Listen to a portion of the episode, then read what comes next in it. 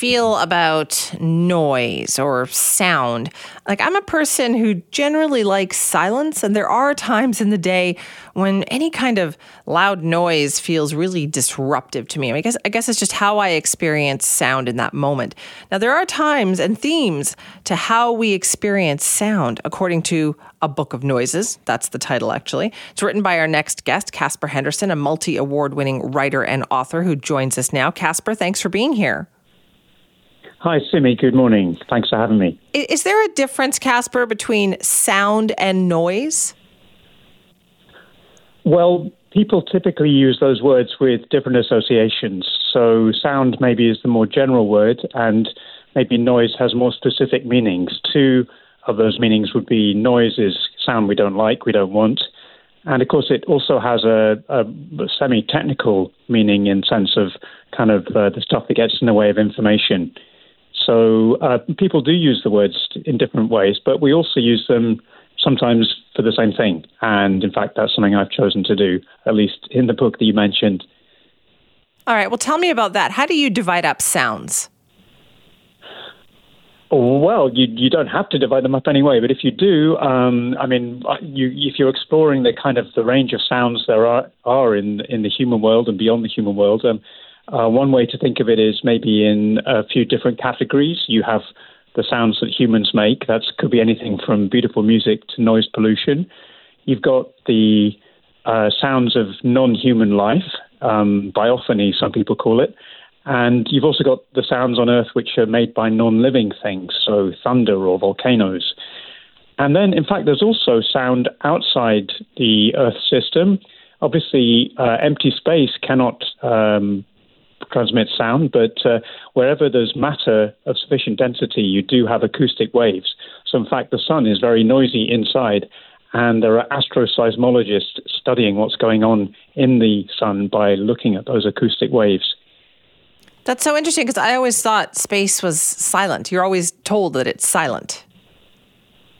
A vacuum is silent, but sound waves, acoustic waves, will travel where there's agitation, where there's energy passing through uh, matter of, of sufficient density, and that's that's inside the sun, as I mentioned, and in other other systems. Other planets have sounds. A, a couple of years ago, um, the NASA rover on Mars recorded the sound of the wind there. So there's the, you could, there is it's a faint sound. It's gentle compared to sound on Earth because the atmosphere is very thin, but it's definitely sound.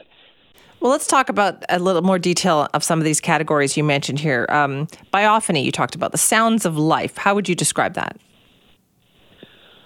Well, um, so this term biophony comes from a wonderful American rock musician and and uh, soundscape ecologist, Bernie Krause, who wrote a marvelous book called the the Great Animal Orchestra. And uh, there are sounds everywhere on Earth um, made by living systems. Um, there's this quite old and completely wrong idea that the seas are silent. Uh, this goes back, I think, to Jacques Cousteau, a French um, diver and, and, cameraman in the 1950s, and he talked about the silent seas. But in fact, the seas are full of noise of, of life. Coral reefs are full of all kinds of noises made by fish and and, and other organisms. Um, on land, obviously, you've got uh, well, back in the sea, you've also got, among many other things, the the the whale song and the echolocation from toothed whales. Um, you've got a very rich soundscape, and, and on land we have an endless, almost endless, almost infinite uh, richness of sonic beauty. Um, and on a good day, if it's not drowned out by traffic, maybe you can hear some of it. That's so true. No, but that's also a different type of sound, right? I guess. Would you classify the sound of traffic as the sound of life? Oh well, I mean, it's it's um, obviously cars are not alive, but um, the people driving them certainly are, and they're just in a way just extensions of our bodies. But um, I mean, I think you know we can make a distinction between non-human life and and human life here. Um, I, I, haven't come across a whale driving a car recently, but uh, um, sure. I mean, really, the thing about noise, I think, often is it, it's unwanted sound, um, and uh, that maybe is a helpful way to think of it. noise pollution is is sound that is causing damage on land, maybe to humans, but also in the oceans. Um, human activity is, is causing enormous damage to life in the ocean. Things like seismic surveys for oil are very, very loud in the ocean. So it's not just um, it's not just city growing people who are bothered by cars. who are bothered by, by noise pollution. Animals in the sea are too. That's an interesting way to look at it. So the sounds being more natural, noise perhaps being more human created? You could put it that way. Um, I mean, you know, as I said, I just go with this. Uh, you know, the music, the music maybe that you don't like, uh, that might be noise to you, but maybe it's something I like. I mean, I don't know, Simi. Maybe you like death metal. I'm guessing you don't, but perhaps if you do, and maybe I don't like death metal, uh, and you know, your music is my noise, right? Um, so, Very true.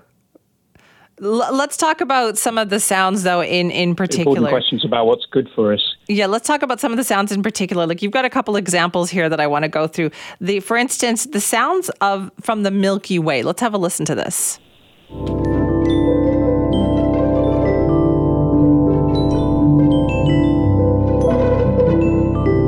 Is that what we imagine we hear out there? Well, yeah, there's a little bit of a cheat going on here because, in fact, this is a, what's called a sonification. So, um, some scientists and musicians working at NASA again have taken uh, data. In this case, they've taken a beautiful photograph of the central area of our Milky Way, and they've translated the image into different.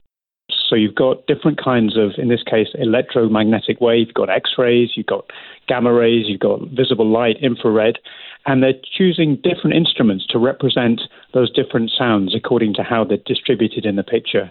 Maybe that's a bit bit much information for this time in the morning, no. but basically, it's a sound picture.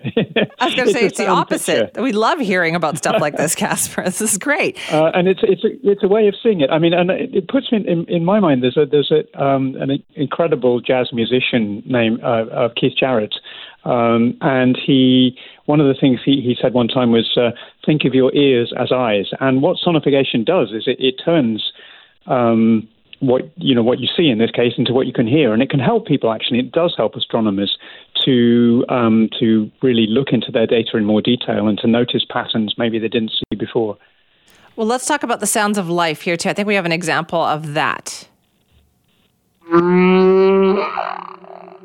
Ah. No, I think that's beautiful. That's a humpback whale.